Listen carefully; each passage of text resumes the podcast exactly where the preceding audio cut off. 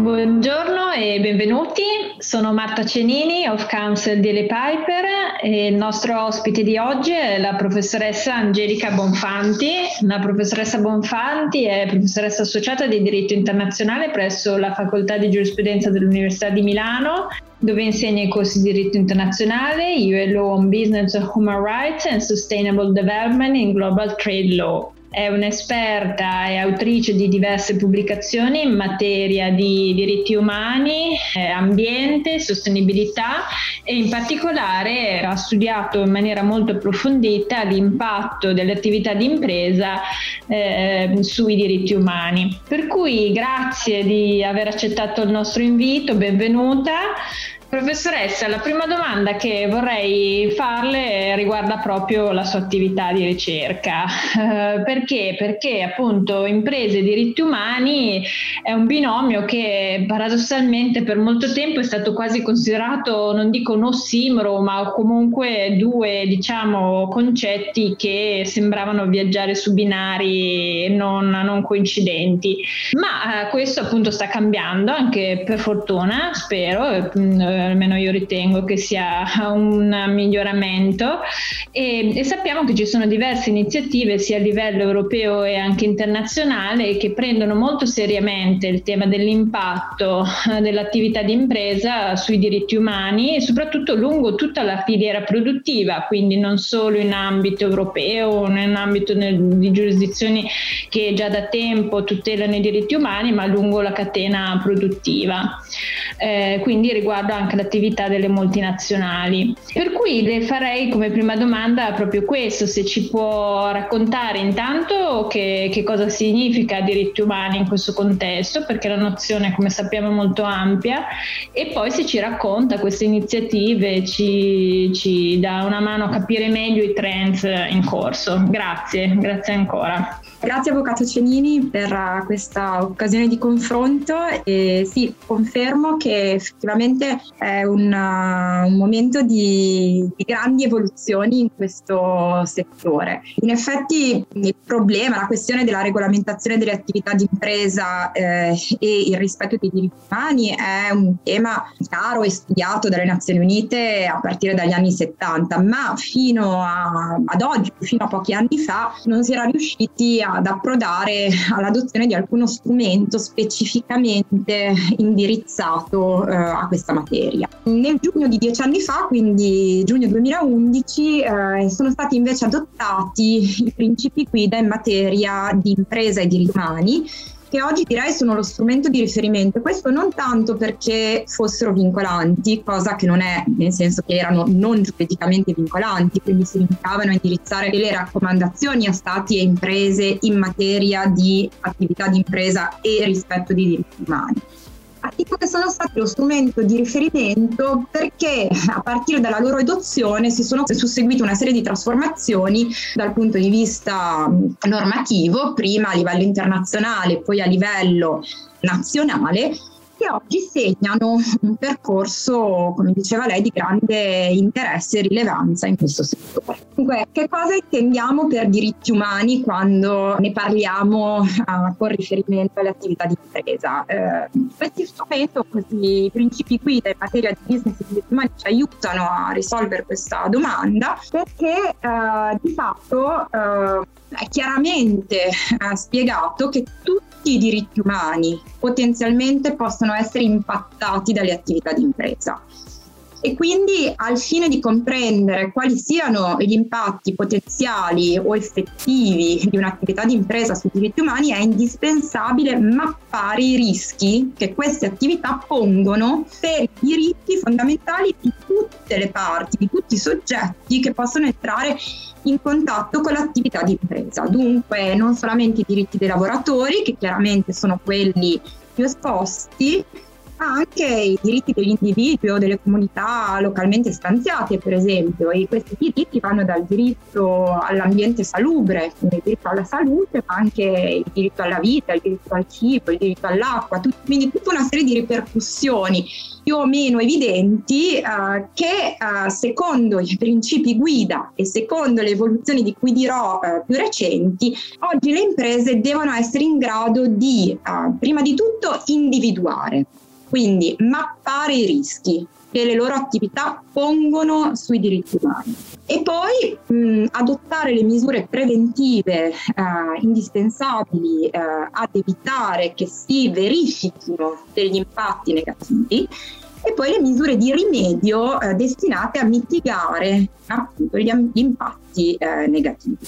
Questi processi eh, a cui le imprese sono chiamate vengono riassunti nella espressione Human Rights Due Diligence. Mm-hmm che è l'istituto uh, di fatto introdotto uh, dai principi guida uh, in materia di business e diritti umani del 2011 e oggi è al centro delle, um, delle modifiche legislative cui lei accennava. Infatti in questo momento la Human Rights Due Diligence ha costituito l'oggetto di una serie di legislazioni nazionali, quella francese del 2017 per esempio, o quella tedesca adottata pochi giorni fa, o in maniera più limitata perché focalizzate solo sul divieto di lavoro forzato o il divieto di lavoro minorile le leggi inglese e olandese. Normative tutte che di fatto impongono alle imprese di mappare i rischi e gli impatti potenziali o effettivi, impatti negativi potenziali o effettivi posti e determinati dalle loro attività sul godimento dei diritti umani lungo la filiera di produzione, come diceva lei. Quindi non solamente a livello locale, quindi sul territorio dello Stato francese, tedesco, olandese, che sia, ma posti in essere da tutte le attività eh, condotte dall'impresa e dal gruppo societario e dai suoi partner contrattuali eh, anche al di fuori del territorio lungo la filiera di produzione. E oggi eh, le stesse, mh, mm, quindi questa volta non sono più raccomandazioni ma sono obblighi veri e propri, questi di cui sto parlando, e uh, la previsione di obblighi analoghi è oggi prospettata anche nei lavori delle Nazioni Unite eh, diretti all'azione di un trattato vincolante, quindi Uh, che sarebbe diretto, che sarà diretto qualora adottato a introdurre eh, obblighi in questa materia per tutti gli stati contraenti che lo ratificheranno. I lavori sono iniziati nel 2014, siamo alla terza bozza uh, di trattato e stanno progredendo bene. Eh, e stesso discorso per quella um, risoluzione del Parlamento europeo del marzo 2021 con cui il Parlamento eh, avvia un'iniziativa legislativa diretta alla Commissione eh, raccomandando l'adozione di una direttiva che abbia per oggetto eh, l'obbligo di dovuta diligenza e la responsabilità delle imprese in materia di non solo diritti umani, ma anche protezione dell'ambiente e buona governance. Quindi una direttiva materi- diciamo, un ambito materiale più ampio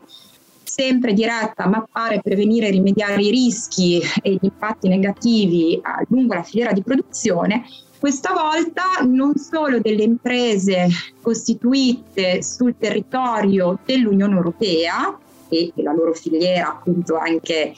extraeuropea, ma anche di imprese che pur costituite al di fuori dell'Unione Europea intendano operare sul mercato europeo, quindi vendere servizi o prodotti sul mercato europeo, quindi anche dal punto di vista diciamo, dell'ambito d'applicazione soggettivo una, una direttiva che avrebbe una portata decisamente significativa. Davvero, davvero molto vasta, davvero molto vasta e, e, quindi appunto adesso siamo in attesa o comunque se ben comprendo i lavori parlamentari a livello europeo riguardano la, l'attuazione o anche la diciamo, predisposizione di questa direttiva che poi ovviamente dovrà essere implementata in ciascun Stato membro, tra cui evidentemente l'Italia che come, come lei saprà meglio di me ha già in realtà previsto con la legge del 2019 numero 31 alcune disposizioni in materia di azioni di classe che in parte anticipano anche questa evoluzione, ma appunto solo parzialmente. Quello che descrive lei è decisamente avrà un impatto molto molto maggiore appunto come obblighi e come anche immagino sanzioni, perché questo forse anche può interessare se già diciamo in discussione, perché quale sarà quindi la sanzione in caso di violazione di questi obblighi di mappatura e monitoraggio, se già diciamo è previsto un, una qualche sanzione? La direttiva prospetta due canali sostanzialmente, uno di vere e proprie sanzioni di carattere amministrativo e l'altra invece la, la, la, diciamo, il percorso della responsabilità civile delle imprese in caso di violazioni uh, dei diritti umani, uh, il tutto diciamo, uh, tenendo conto dell'adempimento dell'obbligo di diligenza Uh, che appunto è l'oggetto della direttiva stessa da parte delle imprese stesse, quindi il fatto che le imprese adempiano uh, all'obbligo di diligenza non le esonera dalla responsabilità, hanno detto il che adempiano correttamente all'obbligo di diligenza invece deve essere tenuto in considerazione da parte delle, dei tribunali che dovessero essere aditi in caso di uh, violazione dei diritti umani per valutare uh, l'effettiva responsabilità uh, delle, responsab- delle, imprese convenute. Dunque due canali e questo è significativo anche per, per, per, rendere, questo è importante anche perché eh, rende appunto la, la, l'impatto della direttiva più incisivo eh, dal punto di vista eh, della sua implementazione e del suo effetto deterrente.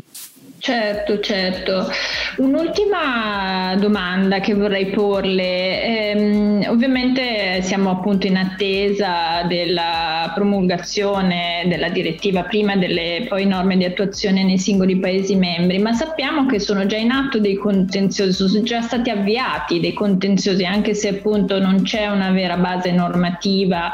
eh, appunto a riguardo. Quindi su, su, che basi legali sono stati avviati questi contenziosi? Perché eh, almeno per quanto mi risulta, ma chiedo a lei conferma, diciamo uno degli obiettivi è proprio quello di colpire, tra virgolette, o comunque di iniziare un'azione legale nei confronti delle capogruppo, delle società eh, diciamo al vertice del gruppo societario, eh, piuttosto che colpire la singola impresa controllata, magari operante in una giurisdizione dove localmente appunto rispetto dei diritti umani ha una legislazione di base meno protettiva e quindi l'idea è che anche se la violazione avviene in una giurisdizione appunto dove eh, l'azione è lecita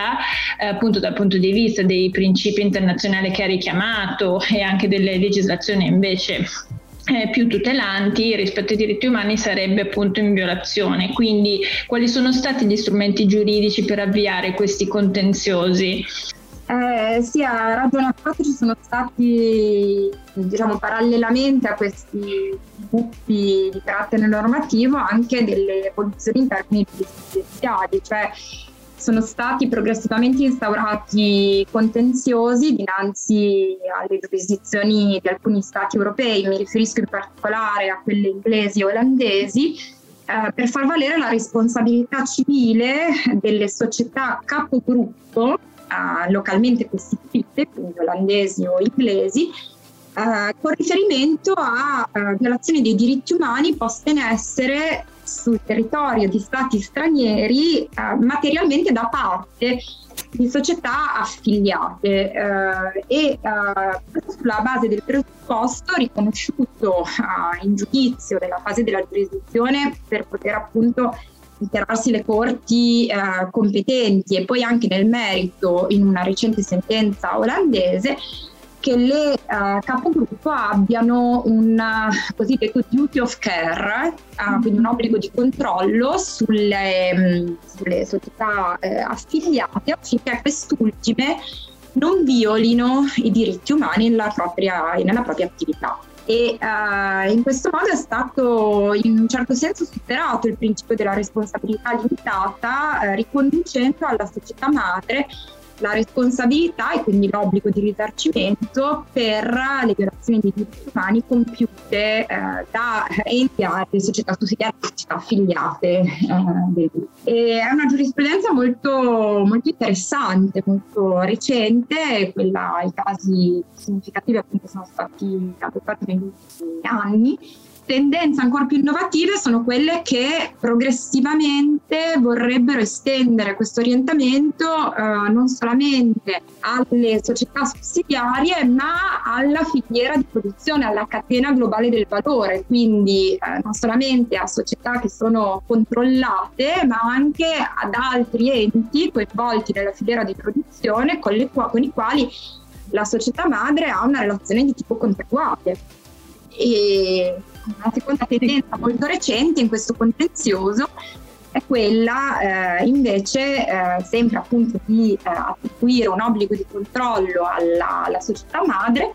con riferimento alla violazione di diritti umani che discendono, questo è un filone giurisprudenziale molto innovativo, da, ehm, da violazioni connesse alle emissioni di gas a effetto serra. I giurisprudenziali collegati a quello che lei eh, diceva e che sono, ancora, diciamo, sono